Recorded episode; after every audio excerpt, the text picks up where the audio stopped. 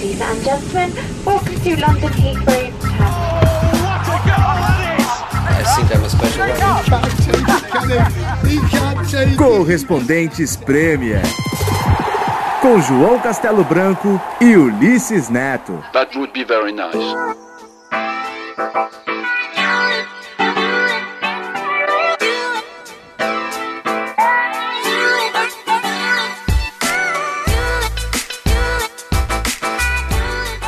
Olá galera, bem-vindos ao Correspondentes Premier episódio 46. Aqui é o João falando, direto da sala de imprensa do belíssimo Emirates Stadium ao lado de Ulisses Neto. Ulisses, essa sala de imprensa aqui é top dos tops? Top dos tops, como diria o, o nosso querido amigo José Mourinho. De todas as que eu conheço na, na Inglaterra, quiçá no mundo, é a que eu mais gosto de frequentar. Aliás, é até melhor que a do Wembley, né? E olha que o Wembley é um baita estádio, mas essa daqui é espetacular mesmo. Chegamos hoje cedo aqui para gravar uma chamada legal, um vídeo para a chamada do podcast, para, claro, acompanhar o jogo Arsenal e Watford aqui em loco e, claro, aproveitar o café da manhã, o típico English breakfast servido na sala de imprensa do Arsenal. E olha, eu comi aquele clássico com bacon, é, salsicha, aquele sangue frito que é o black pudding, olha, com tudo cogumelo. Mas o Ulisses chega e fala vocês têm uma opção vegetariana? é a minha resolução de, de ano novo, João. E na virada do ano novo eu prometi que esse ano não iria comer carne, estou segurando bem. E até sei que tem muitos colegas nossos jornalistas que escutam no Brasil e gostaria de fazer um pouco de inveja para eles, né? Porque é isso que você falou, aqui na Premier League os estádios servem almoço, o Arsenal serve um, um, um almoço bem legal e não satisfeitos em servir almoço, eles ainda têm uma vegetarian option, né, cara? Uma opção para quem não come carne. Então vejam que aqui a gente tem até direito a escolher na Inglaterra, é outro padrão mesmo, dentro e fora do campo. É, o buffet aqui realmente é sensacional. Outro que é muito bom, a gente já comentou isso, é o do senhor Abramovich lá no o Chelsea. Chelsea, já, vi, Eu... já peguei até ostra lá, bicho. o negócio lá é sério. Eu estive lá é, neste sábado, então teremos um material direto de Stamford Bridge também. Falaremos do Arsenal, é, de muitas outras coisas. Temos entrevistas exclusivas por aqui. Tem o Lucas é, com o Senise e a Nathalie também participando desse episódio. Mas primeiro vamos explicar por que, que o título do, do, desse episódio é Brazilian Day, né, Ulisses? é porque a gente sentiu aqui como é a realidade do futebol brasileiro, deixando de lado a, a, a estrutura, né? Uhum. O almoço e tudo mais. Esse final de semana foi, foi de uma rodada bem típica do Brasil. Vários episódios que nos, nos lembraram o nosso lar, João.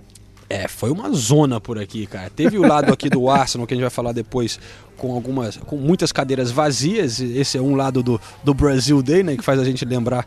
É, claro que o público ainda para padrão brasileiro era muito grande, mas é uma brincadeira nossa. Mas falando um pouco mais sério, foi a, a treta no West Ham, né, que lá foi um negócio que a gente não está acostumado a ver aqui na Inglaterra.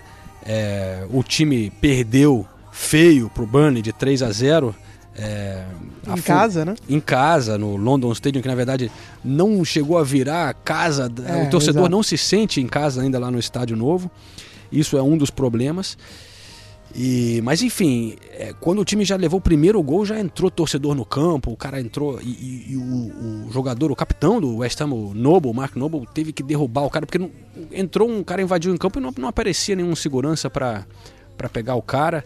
Depois que levou o segundo ou terceiro gol, entrou um outro cara, a, tirou a bandeirinha do, do, do escanteio e, e, fincou a bandeirinha no meio do campo, cara. Não, eu tô rindo, mas é, foi feio, né, cara? A confusão que realmente fez lembrar o Brasil. É, foram cenas, assim, fortes. E, assim, teve o um protesto muito grande direcionado à, à, diretoria do clube, jogaram moedas nos diretores, queriam escalar para onde eles estavam, passaram os últimos 20 minutos do jogo criticando a, a diretoria. É, teve briga entre a própria torcida do West Ham, parece que tem uma divisão grande de dois grupos, que tem o West Ham United Independent Supporters Association e também tem o Real West Ham Fans Group, esse aí é, que tem ligações ao, ao, famoso grupo de hooligans das antigas que é o Intercity Firm. E o negócio ficou pesado, muitas brigas nas arquibancadas, crianças foram removidas e, e os jogadores do Burnley é, até abriram espaço no banco de reservas para as crianças ficarem ali se sentirem mais seguras, porque então, claro que não é legal ver essas cenas, cara, mas ao mesmo tempo É, a gente reclama tanto aqui de, de- do- dos estádios serem tão é, céticos, né? Ser uma coisa tão Exato, então, é, tranquila demais, às vezes, que às vezes me anima um pouco quando tem um pouco de clima no estádio. Claro que a gente não quer ver violência, mas é, mostra que o torcedor do West Ham é realmente muito fanático pelo time, né, Ulisses? É, só faltou a- a- só faltaram as faixas de acabou a paz, como tem lá no Brasil, quando e os gritos das torcidas organizadas, porque realmente parecia estádio brasileiro nesse sentido de quando a- o time começa a perder muito e a torcida não tem mais paciência com a diretoria, vira confusão dentro do estádio. Foi tão feio que os investidores, a família Sul- Sullivan, né, se É. não me engano, eles tiveram que sair antes do jogo, porque iam pegar os caras Antes lá de fim, né? porrada, antes, antes, perdão, antes do fim do jogo, porque iam pegar os caras de porrada lá. Então foi realmente algo muito atípico para essa era, como você disse, né, ascética da, da Premier League, imaculada e tudo mais. Não se vê isso mais aqui dentro, né, de confronto tão forte assim dentro dos estádios. E mostra como o torcedor do West Ham tá de saco cheio. Eu não sei, João, me corrija se, você se eu estiver errado, porque você é o cara que tem a, a experiência aqui de décadas na Inglaterra, mas o torcedor do West Ham, ele é conhecido por ser mais chato, né, assim, de cobrança com, com o time, né, de ser um cara mais... é, de fazer manifestações mais contundentes e tal. Pelo menos foi o que eu li nas últimas horas em relação aos, aos torcedores do West Ham. É, é engraçado, porque lá em Upton Park, o, o estádio antigo, o clima era muito legal, e era, mas sempre uma torcida que, é, muito é, calorosa, assim, que cantava muito e tal, mas tinha fama de brigas na época dos hooligans e tal. É, mas eu não sabia dessa parte de protesto e tal, não. Mas pelo jeito é assim muito ativa. Até uma das causas das brigas entre as duas torcidas é que tinha um grupo que estava querendo promover um protesto contra a diretoria, o outro não e tal.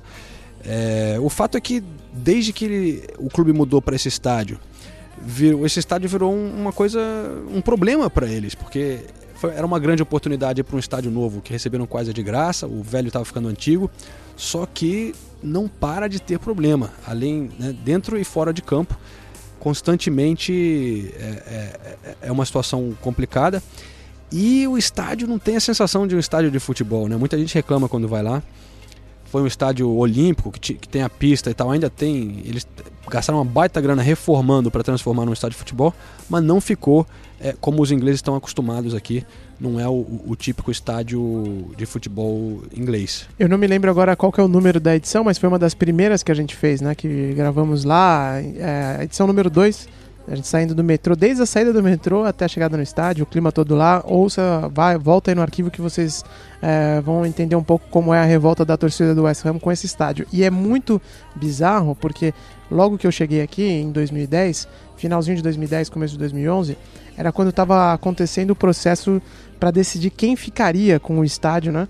É, faltava um ano para a Olimpíada, ele já estava ficando pronto, e aí estava rolando toda aquela discussão para ver quem ficaria com o estádio. O Tottenham queria esse estádio, mas o plano do Tottenham era demolir e construir um estádio novo. Eles queriam porque a localização é in- interessante por- pelos meios de transporte, por aí vai, que é uma dificuldade que se tem lá no, no, no estádio do Tottenham, né? E aí, no final das contas, eles perderam, entraram com ação para tentar reverter a situação, né, para tentar reverter a decisão de entregar para o West Ham. O West Ham comemorou muito porque era perto da casa deles antiga, então eles já estariam na mesma região da cidade e tudo mais. E no final acabou virando isso que você disse, uma, uma espécie de maldição para os caras, né? Porque eles não conseguiram ainda se adaptar a essa casa nova. É isso aí. Então o West Ham perdendo três jogos seguidos na Premier League, cai ali para estar três pontos da zona do rebaixamento. E esse foi o Brazilian Day aqui na, na, na Premier League. E falando de Brazilian Isso Day. no sábado, né? Porque no domingo também teve mais um Brazilian Day que é aqui do Arsenal que a gente já vai falar, né? É, foi o que eu falei da, da- das cadeiras vazias, mas é, isso fez me lembrar de uma história de mais típica inglesa, que é o, o- eu fui no pequeno clube que chama Exeter City, que é agora joga na quarta divisão ali no oeste da Inglaterra. E é um time histórico com o Brasil, porque é foi a primeiro, o primeiro time que enfrentou é, a seleção brasileira. Então, o primeiro jogo da seleção brasileira, em 1914, em Laranjeiras, foi contra o Exeter City, aqui, aqui da Inglaterra. E até hoje, eles são muito orgulhosos dessa ligação com o Brasil. E eles fazem lá em, no Exeter um Brasil Day todo Ah. ano. E todo mundo vai com camisa do Brasil. Eles é, arrecadam dinheiro para doar para caridades brasileiras. Eles tocam música brasileira, enfim. E eu fui lá uma vez e estive nas arquibancadas. E eles cantam em vários jogos, os torcedores, é, cantam para os adversários. Eles falam assim: Have you ever played Brazil? Have you ever? Have you ever? Have you ever played Brazil?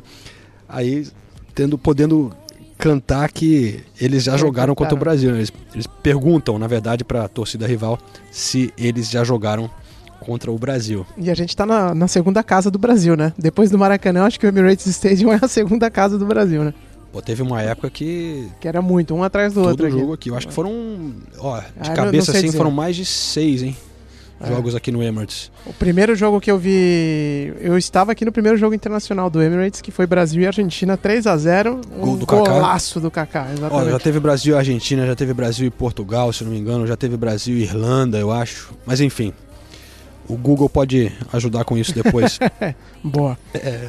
Mas o jogo aqui no Emirates foi é, no domingo. Como eu disse antes, no sábado eu estive em Stamford Bridge. Então vamos dar uma passada lá nas ruas ali da Fulham Broadway no sábado.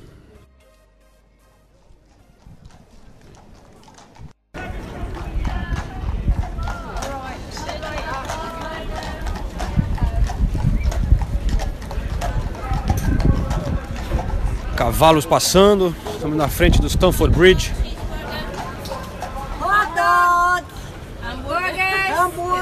Pizzas inside. E aqui em frente ao Café Brasil, encontrei duas figuras, né? Um já conhecido por essas bandas, Felipe Arnold. E aí, tudo bem? Beleza? Conti- continua fazendo os vídeos, o Gringo? Gringol aí na ativa esse ano também, né? Precisa, né? Ajudar a galera a estar mais perto do Chelsea. Gringo é um, um canal no YouTube que tá sempre mostrando como é que é aí os jogos do Chelsea. E passando um cara preso aqui pela polícia. O cara tá, tomou várias, hein? Alcoolizado, tá alcoolizado. Típico inglês, alcoolizado. Passou um cara sendo levado pela polícia. Arnold, o que, que tá acontecendo com o Chelsea? Cara, acho que ninguém sabe, né? Mas minha opinião, particularmente, acho que é perder o vestiário. O Conte perdeu o vestiário. Desde a, das tretas que ele teve com, com o Diego Costa, deixou o Ivanovic embora, o Terry embora, são, que eram peças importantes. Mesmo que eles estão velhos, eu acho que poderia ter ficado no- na equipe para poder estar Davi Luiz encostado também, né? Tá ali encostado, acho que só volta em abril só. Tá machucado, mas fica naquela. Tá machucado de verdade? Será? Então ninguém sabe a realidade, né? Fogo. E, bom, aqui também junto com a gente tem um torcedor do Chelsea que veio lá do interior do Rio de Janeiro, né?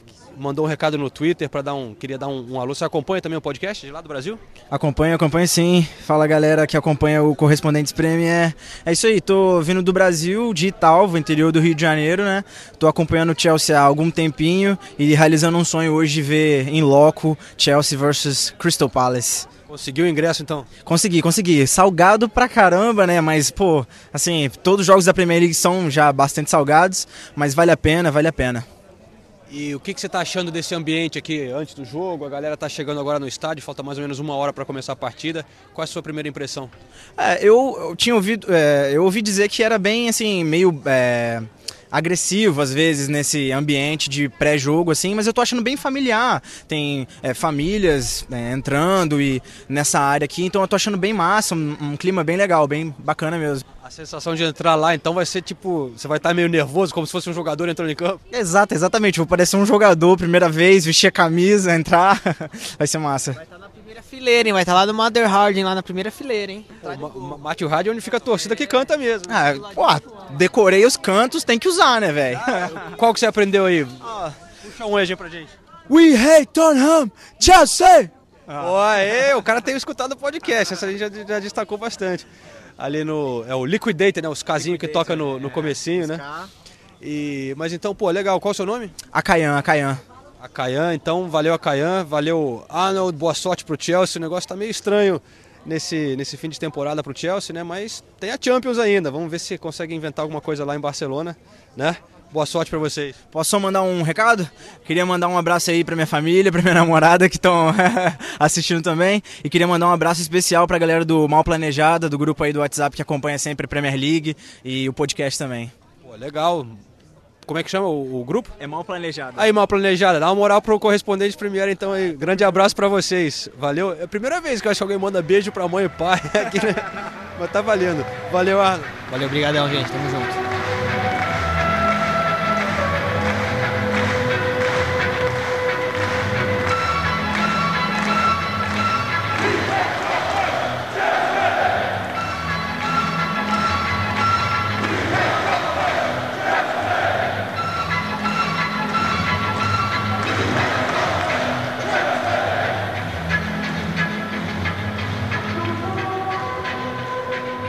Clima continua um pouco estranho lá no Chelsea. O Giroud continua perdendo gol. Nossa senhora. O que ele perdeu no primeiro tempo foi um absurdo.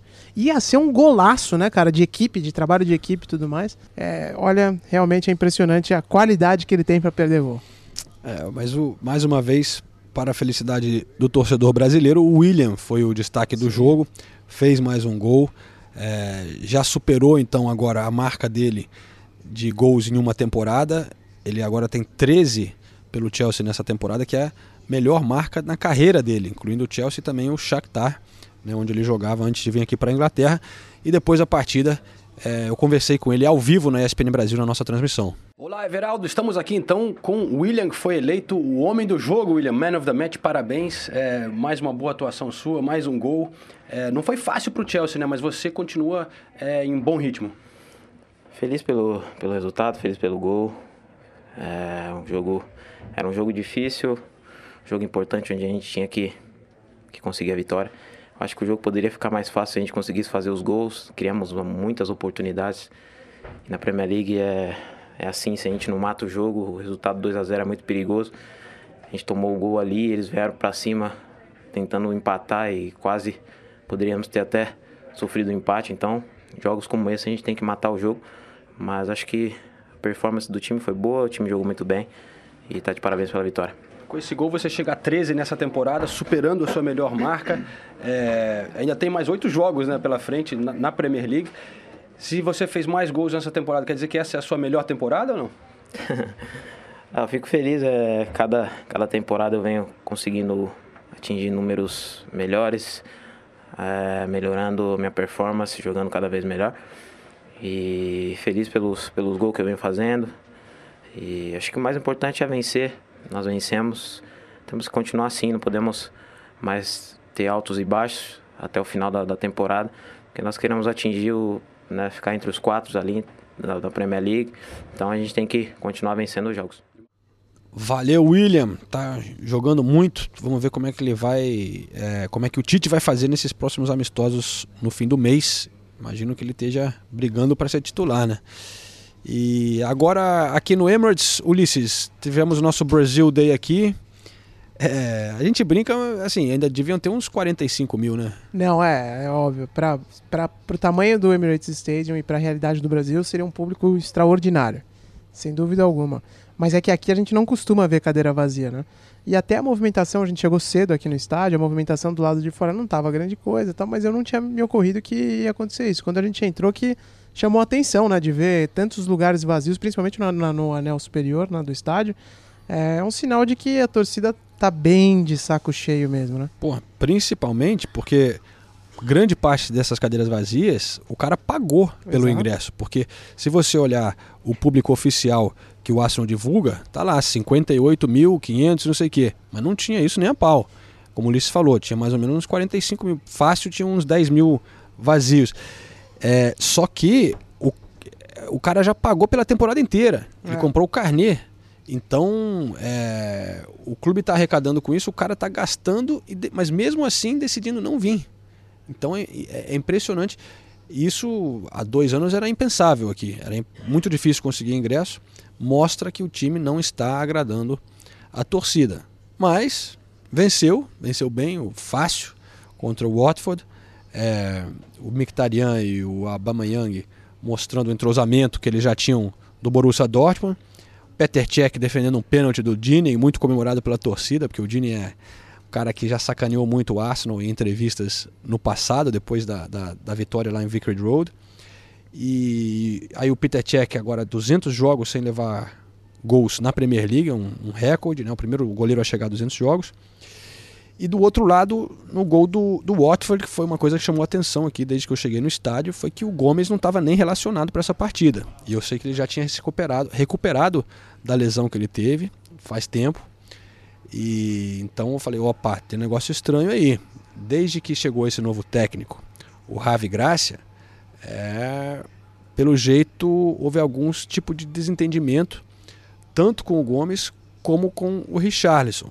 Pelo menos ele não está é, bancando tanto o Richarlison como o técnico anterior, que era o português o Marco Silva, que adorava o Richarlison, foi quem trouxe o Richarlison.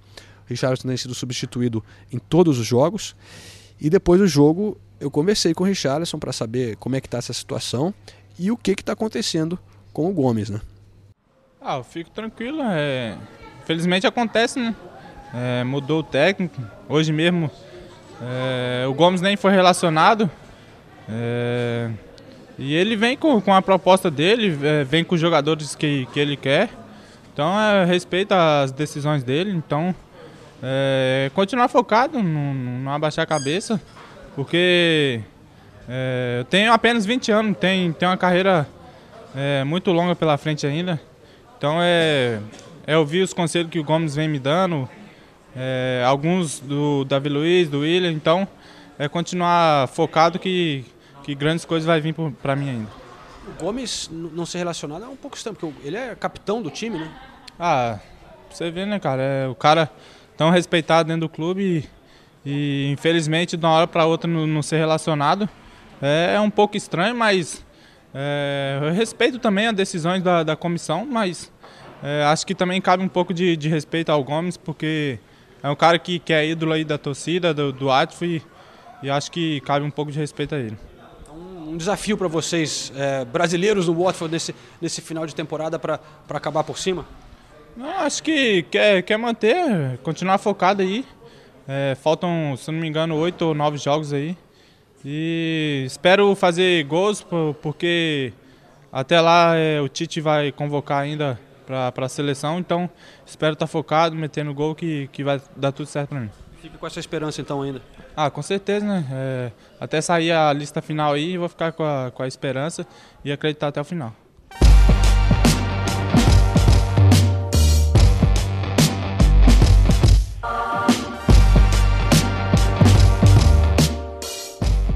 É, a gente até estava conversando antes do jogo, João, que o Gomes teve a passagem dele pelo Tottenham que foi muito marcante, né? Foi, ele teve, contribuiu bastante para o time.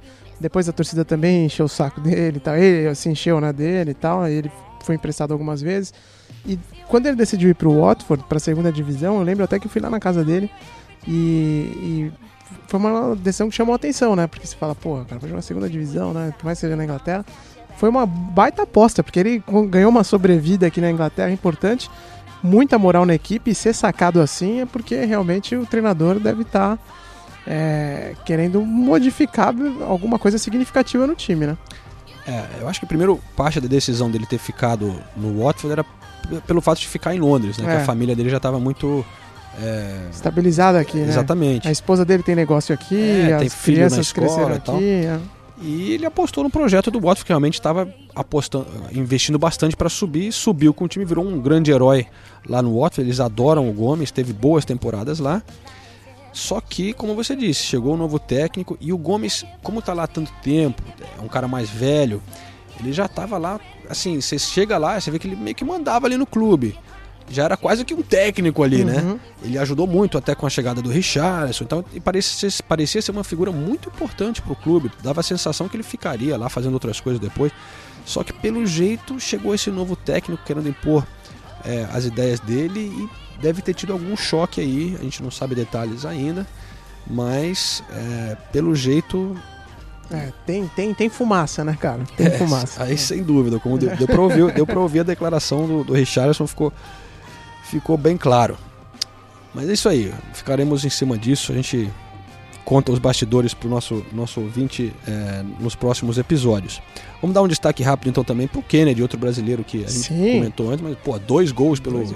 Newcastle, né? Aliás, eu aprendi uma nova essa semana, estava assistindo lá o Match of the Day, que é o programa aqui da BBC que mostra todos os, os gols da rodada, e com a participação especial do, do Lampard.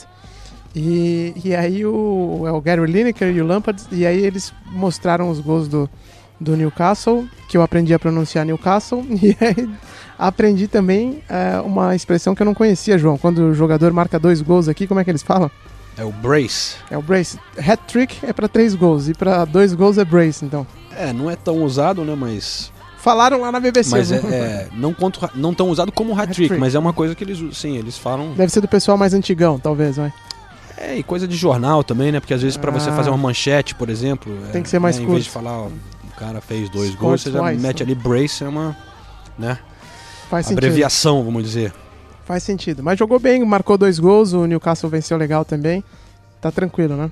Mas enfim, ele foi elogiado lá na transmissão da BBC. É evidente que depois de fazer dois gols, não vai ouvir ninguém criticando, né? É, sem dúvida. e olha só, falando em, em, brasileiro, né?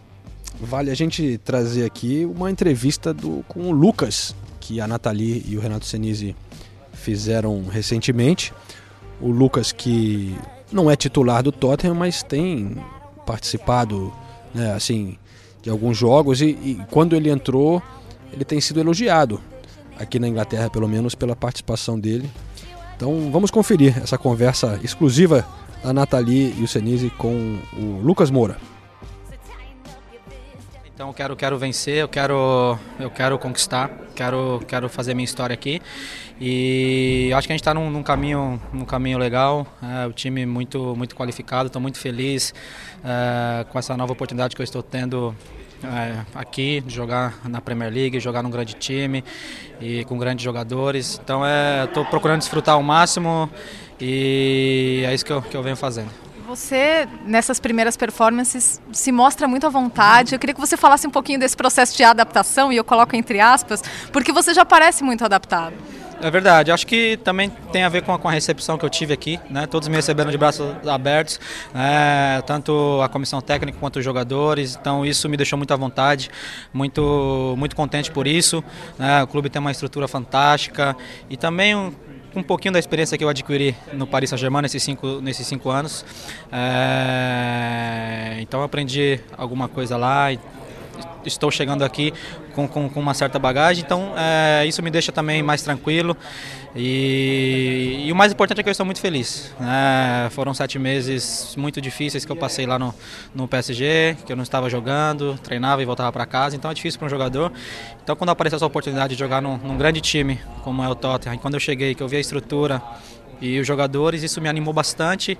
Então, é, como eu falei, muito feliz por isso. É, já emendando sobre isso, essa questão da estrutura, você, antes de fechar o contrato, você veio aqui, conheceu tudo, obviamente, né, conversou com o Pochettino. É, o quanto essa estrutura e também o projeto do novo estádio, que vai ser um estádio super moderno, muito aguardado por todo mundo aqui na Inglaterra, o quanto isso também pesou na sua decisão de vir para cá? pesou bastante. Acho que, primeiramente, é, quando houve o interesse do, do Tottenham, já fiquei muito animado por ser um grande time, por estar jogando na Champions League, né, por ter grandes jogadores. É, e depois que eu conheci a estrutura do clube, eu fiquei impressionado. É, realmente eu nunca vi uma estrutura como, como a que a gente tem aqui nos treinos, a organização também, tudo muito, muito bacana. Isso me motivou bastante. Né? Então é, eu fiz de tudo né, para poder vir para cá e graças a Deus deu tudo certo. E como eu falei, muito feliz. Agora é aproveitar né, essa nova oportunidade. Eu sei que, que, que eu tenho capacidade para para estar aqui e, e, e para fazer grandes coisas. Quero fazer minha história aqui, como eu falei, e também acredito muito no, no projeto, no time. Tem o estádio também que é muito aguardado, também estou muito ansioso para ver, só pelas tecnologias que vai ter e tudo, é, a gente fica a gente fica curioso. Né? Bom, é, é tudo isso me deixa muito animado. E a última, é, você, quando antes de você chegar e quando você foi anunciado, a gente conversou com o Pochettino, conversou com outras pessoas aqui, é, todo mundo falou que você tem uma característica diferente é, do, dos outros jogadores que eles tinham à disposição. O Pochettino, inclusive, falou isso, falou em entrevista coletiva, você deve ter visto. É, você acha que as suas características casam bem com, com o estilo do futebol inglês? Acredito que sim. Eu sempre, eu sempre ouvi né, das pessoas, até mesmo de alguns amigos, que, que meu estilo é muito parecido com o futebol inglês, que eu me dá bem aqui. Né, e, e nesse tempo que eu fiquei no PSG, nesses últimos sete meses agora, é, já tinha estava decidido que eu, que eu, eu estava decidido na minha cabeça que eu, que eu tinha que sair, que eu queria sair. E minha primeira opção era sem dúvida o futebol inglês. É, teve algumas opções, alguma, alguns clubes interessados de outras ligas, mas eu estava focado em vir para cá, primeiramente por, por, por ser, na minha opinião, né, o futebol mais competitivo, a liga mais competitiva. E, e também por eu acreditar também nas minhas características, né, que, que, que eu sou jogador de, de velocidade, de, de, de, carregar a bola, de partir, partir em direção ao gol. Então acho que, que, que casa bem e acredito que, é, que meu estilo pode se encaixar aqui no time também. Cheguei para somar, né, para ajudar com, meu, com a minha característica e com a, com a experiência que eu ganhei no Paris Saint-Germain também. Então tá aí o Lucas, é, muito maduro, né? O que ele tem passado, assim, a impressão que tem passado para todo mundo aqui é que, apesar de ser jovem ainda, 25 anos, ele chegou no Tottenham muito maduro, muito experiente com a passagem dele pelo Paris Saint-Germain, ficou cinco anos lá. É, falou das dificuldades que teve, principalmente nessa última temporada, que só disputou seis jogos pelo time de Paris. E aqui na Inglaterra, ele entrou como titular nesses dois jogos contra o Rochdale, é, pela FA Cup. Tudo bem que é um time mais fraco, um time da terceira divisão, mas ele foi muito bem nos dois jogos. No primeiro, ele fez o gol do Tottenham, o, gol, o, gol, o primeiro gol do Tottenham, né? No segundo, ele deu duas assistências. Do, nas duas partidas, ele participou muito, correu muito, passou, lutou, brigou, chutou. Então, ele deixou uma impressão muito boa para todos os torcedores. Agora a gente fica esperando ele ter mais oportunidade na Premier League, né? Porque ele tem pouquíssimos minutos na Premier League. Ele não, ainda não entrou nenhum jogo como titular na Premier League. Só que o problema é que tá difícil encontrar um lugar ali, né? Quando ele chegou, Muita gente falava que ele podia pegar a vaga do, do Som, por exemplo, só que o Som vem numa fase incrível, né? Nos últimos sete jogos, nos últimos quatro jogos foram sete gols marcados, então tá difícil pegar essa vaga aí do Som. E ainda tem o Lamela, que parece ainda ser a, a, a primeira opção do Pochettino quando ele quer mexer no, no, time. Ele ainda coloca o Lamela na frente do Lucas. É lógico que o Lucas acabou de chegar, precisa conquistar o espaço, mas então tá, tá difícil para ele é, conseguir ali uma vaguinha como titular para ter mais tempo de Premier League, né?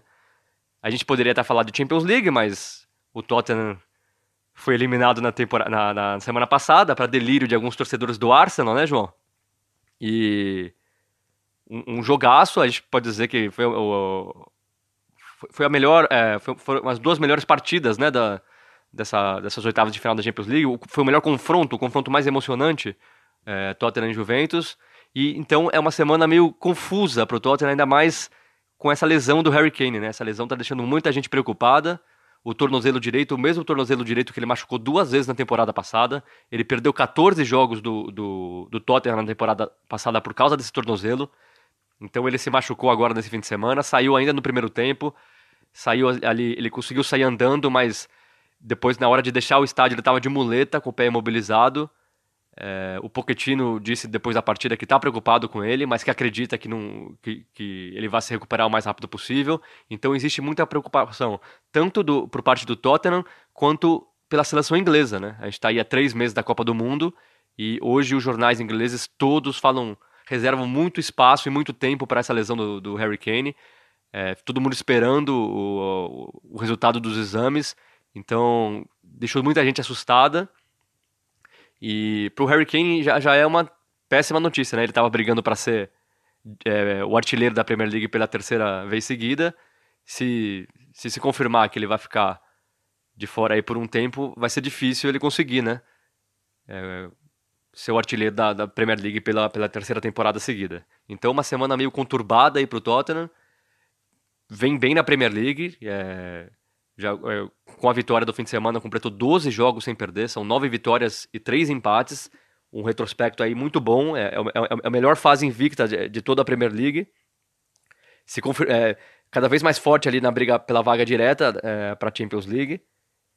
Terceira colocação, mas, por outro lado, a eliminação da Champions League, até de uma maneira inesperada, como o jogo se desenhou ali no primeiro tempo, e ainda agora com essa lesão do Harry Kane, então uma semana bem difícil para os torcedores do Tottenham. Vamos esperar aí para ver como é que vai como é que vai como é que essas, como é que essas notícias vão chegar aí até o final da temporada, principalmente com relação ao Harry Kane.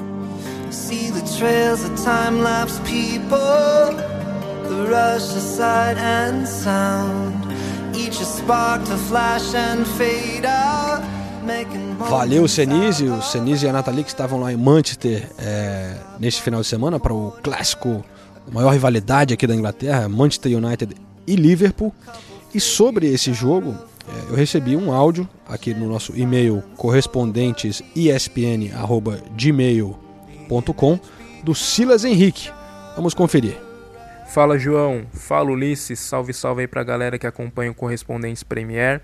Muito feliz pela vitória do Manchester United nesse final de semana sobre o Liverpool, mas ao meu ver uma vitória meio enganosa, viu?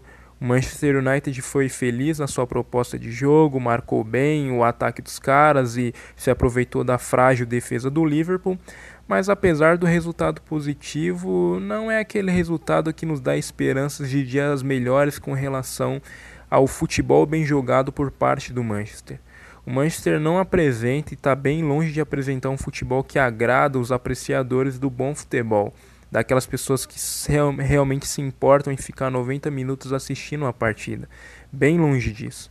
Ainda mais quando nós comparamos o nosso futebol com os nossos rivais da cidade e vemos que o abismo entre nós e eles nessa temporada vai muito além dos pontos. É um abismo de futebol, de domínio, de domínio de conceitos, né? E o Manchester United está bem longe disso aí. Mas estamos aí, estamos conseguindo os resultados. Esperamos que a gente possa conseguir resultados, mas agradando também a torcida. Não sei se o Mourinho vai querer isso aí, né? Um abração para vocês aí, galera. Muito feliz pelo trampo que vocês têm feito, que vocês possam continuar aí com o trabalho do Correspondência Premier. Abração. Valeu então, Silas, pela colaboração. Então eu vou passar essa bola para a Nathalie, que estava lá em, em, Manchester. O que, que você acha, hein, Nathalie? Você concorda com o Silas e você acha que a torcida em Old Trafford também se importa mesmo com isso, é, com o jeito deles jogarem? E, e enfim, o Mourinho está agradando a torcida por aí? Oi, João. Oi, Ulisses. Oi, Silas também, que mandou essa participação pra gente. Obrigada pela interação de vocês. É sempre muito legal poder conversar com os ouvintes do podcast, né? Olha, eu concordo em partes com o Silas, tá? É, na verdade, eu entendo a insatisfação do torcedor do Manchester United em não ver é, em comparar o estilo de jogo do time com outras equipes da Premier League, principalmente se a gente olha para o Liverpool, para o Tottenham, para o Manchester City, eu nem, nem falo, né? Mas eu digo um, um estilo de propor mais é, o jogo, ser um, um, estilo mais ofensivo, mais legal de se assistir. É, eu concordo nesse ponto, mas eu acho que contra o Liverpool é, principalmente no primeiro tempo, eu vi um Manchester United legal de se assistir. Eu estava em Old Trafford e, e, eu achei um primeiro tempo muito legal. Um time compacto, um time tocando bem a bola e eles fizeram é, dois gols. É, bem feitos, é bem é, trabalhados e, e, eu gostei. Eu gostei do Manchester United, principalmente no primeiro tempo. Acho que na segunda etapa foi mais para aquela coisa do administrar a situação. E daí o Liverpool cresceu, mas eu não achei que o Liverpool chegou a ameaçar o Manchester United. Ah, nossa, o Manchester United tá tomando sufoco para tomar a virada. Então, de todos os clássicos que eu vi do Manchester United nessa temporada, e a gente cobriu alguns, é, esse foi o que eu mais gostei, em termos de performance, em termos de atuação do Manchester United.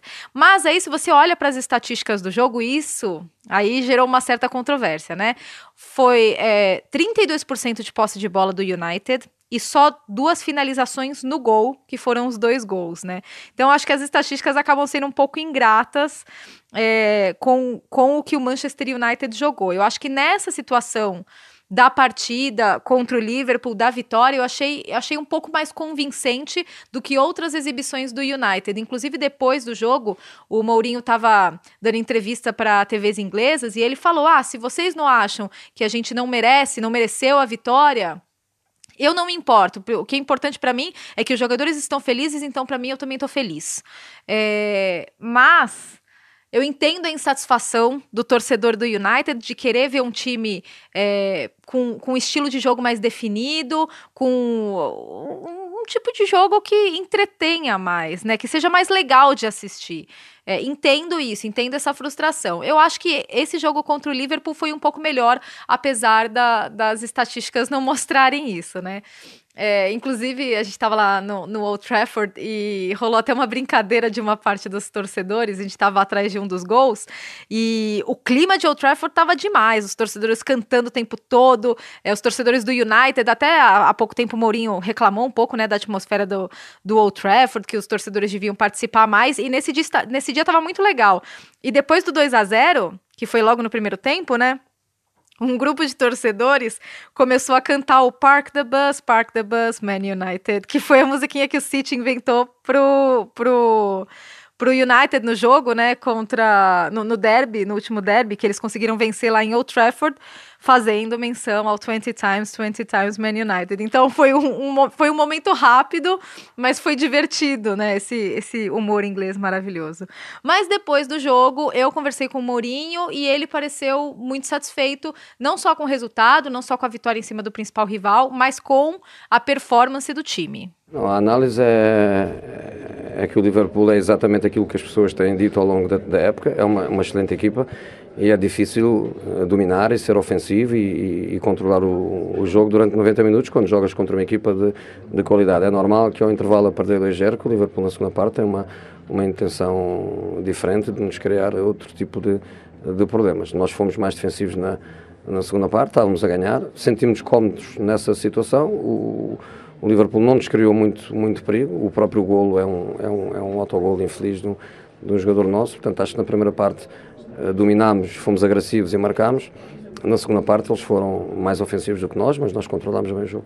Em cima do que você falou, é, o ataque do Liverpool vinha numa fase sensacional, está fazendo uma ótima Premier League e hoje eles não conseguiram criar tanto. O que, que você acha não, que foi Premier tão League, importante? League, Premier League e Champions League são, são, são grandes jogadores, são uma, uma excelente equipa, são jogadores rápidos que podem que podem matar um, uma linha defensiva adversária em qualquer, em qualquer momento. Nós estivemos concentrados, os jogadores defenderam bem, o, acho que eles afunilaram demais o jogo, acho que eles jogaram eh, demasiado pela zona central, o que se calhar também nos beneficiou, porque trouxe os nossos, os nossos laterais para a zona uh, interior do campo e ao trazer os nossos laterais para lá, na segunda parte acumulámos muita gente à frente, à frente da, da, linha, da linha defensiva e sentimos cómodos.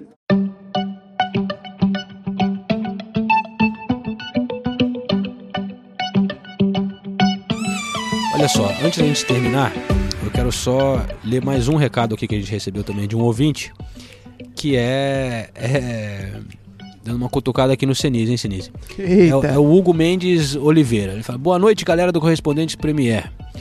Primeiro eu queria comentar sobre o Conte, que falou que não era burro por jogar aberto contra o City e tal. Só que ele esqueceu do regulamento do campeonato. Perder de 3 a 0 ou 1 a 0, tu volta para casa com zero pontos, igual e o adversário com 3. Conte medroso, diz o Hugo. Tá certo, Hugo.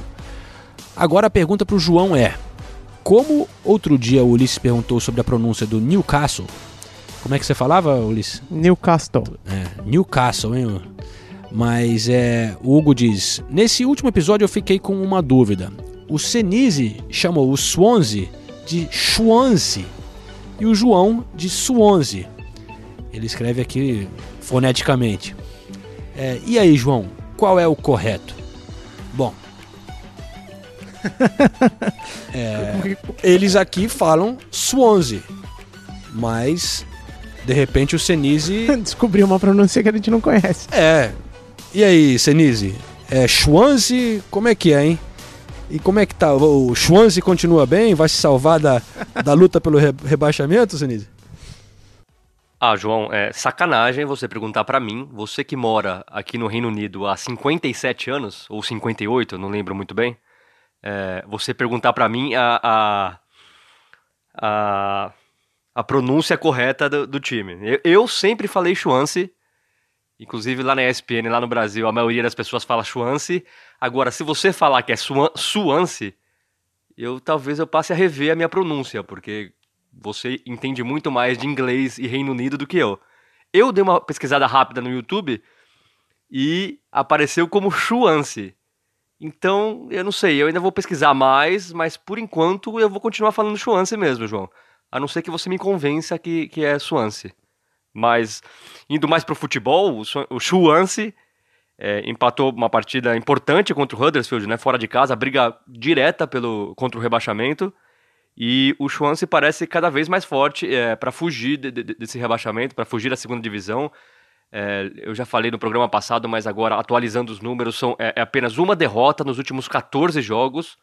O Carlos Carvalhal continua fazendo um trabalho excelente na frente do Swansea.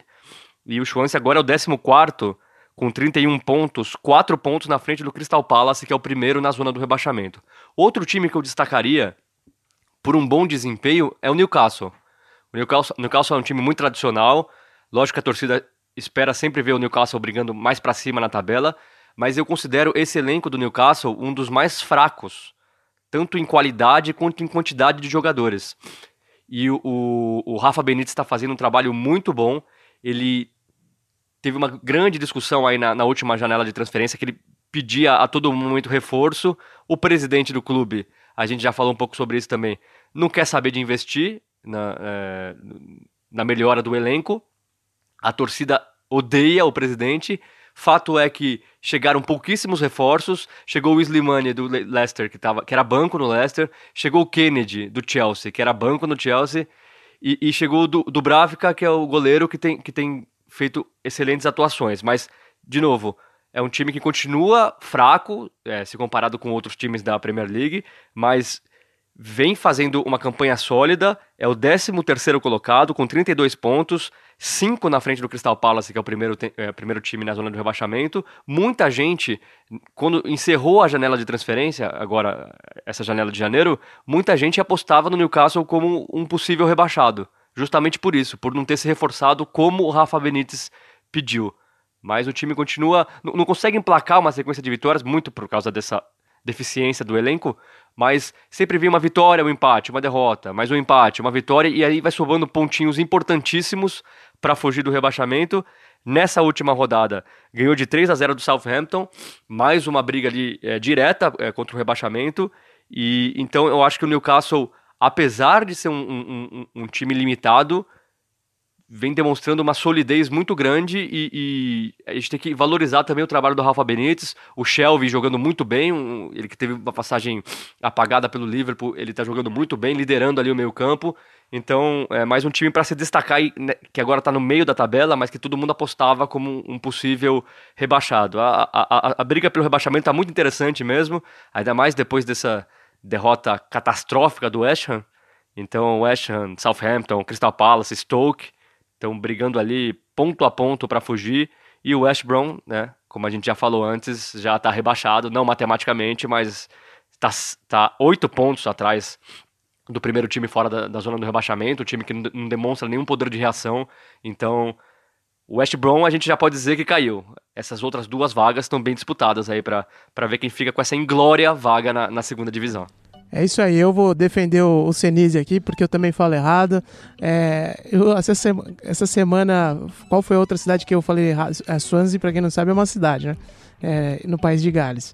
E essa semana também eu descobri que eu tava falando errado a semana inteira Salisbury. Eu fiquei falando no rádio que era Salisbury. É. Porque se escreve, né? S-A-L-I, né? É. Mas se pronuncia Salisbury, né? É verdade. Porque teve a morte, a morte não, o envenenamento lá do espião, do espião russo e tudo mais. E eu li só de ler no jornal, não sei o que, achava que era Salisbury e ouvi depois na BBC, Salisbury. Mas tem várias coisas que são bem complicadas mesmo é. no, no, inglês, né? Demais, né? A gente já falou muito do exemplo do Leicester, né? Que você, o brasileiro vai ler, não, nunca vai apostar que não. Leicester é Leicester e vai achar que é Leicester. É. Né? Porque... E como as meninas do Chá do Rapadura falaram na nossa gravação também, Greenwich, né? que a gente aprende na escola. Greenwich, parece. É, né? na, na escola, nas minhas aulas, eu lembro de que eu gostava tanto de geografia, depois de história também. É, sempre ouvia falar de Greenwich, né? Aí eu falava, porra, chegar em Londres, né? E, e, elas até fizeram essa piada, porque a gente fala no Brasil Greenwich e quando chega aqui descobre que é Greenwich, né? Mas enfim. Tô com o Senise nessa. Vamos, tamo junto, Senise. Beleza, então. É, bom, agradecendo então o Hugo Mendes Oliveira é, de Santa Catarina que mandou esse recado sobre as pronúncias. Lembrem que vocês podem comparecer, é, participar também, mandando áudio, mandando comentários no e-mail que eu passei mais cedo. Temos também o Instagram, o Twitter, a página no Facebook. E eu queria encerrar deixando um convite para a galera, porque a gente já tinha mencionado aqui em outros episódios, a série de matérias que eu fiz com os torcedores da Premier League, com brasileiros fanáticos aqui que eu fiquei meses produzindo é, viajando atrás desses caras, torcedores fanáticos aqui na Inglaterra. A série está indo ao ar toda terça-feira é, na ESPN Brasil, já passou do Liverpool e nesta terça o torcedor do West Ham, o Cássio. Mas a série completa está disponível no Watch ESPN, nosso serviço on demand, para quem tem acesso a isso. Valeu, galera. Tá certo, Ulisses? Tudo bem aí? Olha, Podemos- João, para encerrar, só queria fazer dois, dois apontamentos importantes. Primeiro, quem não viu, veja o gol do Vardy, que foi espetacular nessa rodada. Coisa maravilhosa. O Marres deu uma descolorida no cabelo, parece que voltou a jogar bola. Deu um lançamento da, da- do, da- do meio campo. Uma coisa maravilhosa e o, e o Vardy dá um voleio, pega de primeira ali, que é absurdo esse gol. Se você não viu, porque o jogo não era tão grande assim, então não costuma chamar a atenção da torcida, vá ver esse gol do Vardy. E o segundo que a gente tá gravando, João, em- bem, aqui é a sala de imprensa do, do Emirates, tem vários quadros né, na, da parede com manchetes é, de momentos históricos do, do Arsenal. E bem na nossa frente tem a capa do, do Sunday Telegraph de 2014 falando assim, Ramsey, eh, this victory is for the manager. Isso é de 2014, ou seja, faz quatro anos, pelo menos, que a posição do, do Wenger está sendo questionada e ele sempre dá um jeito de se safar, né? Vamos ver se 2018 ah, vai repetir a história ou não. Só ganhando a Europa League e olhe lá. E olhe lá. O clima aqui tá estranho. Mas é isso aí, galera.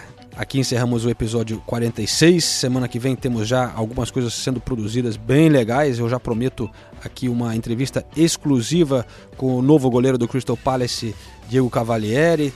Tem a conversa do Ulisses com o Ederson e também um trecho exclusivo da minha conversa com o Bernardo Silva lá no Manchester City. Então, prometemos um episódio recheado também na semana que vem. Valeu? Obrigado por ficar com a gente e até breve. See you later. Valeu, pessoal. Até mais.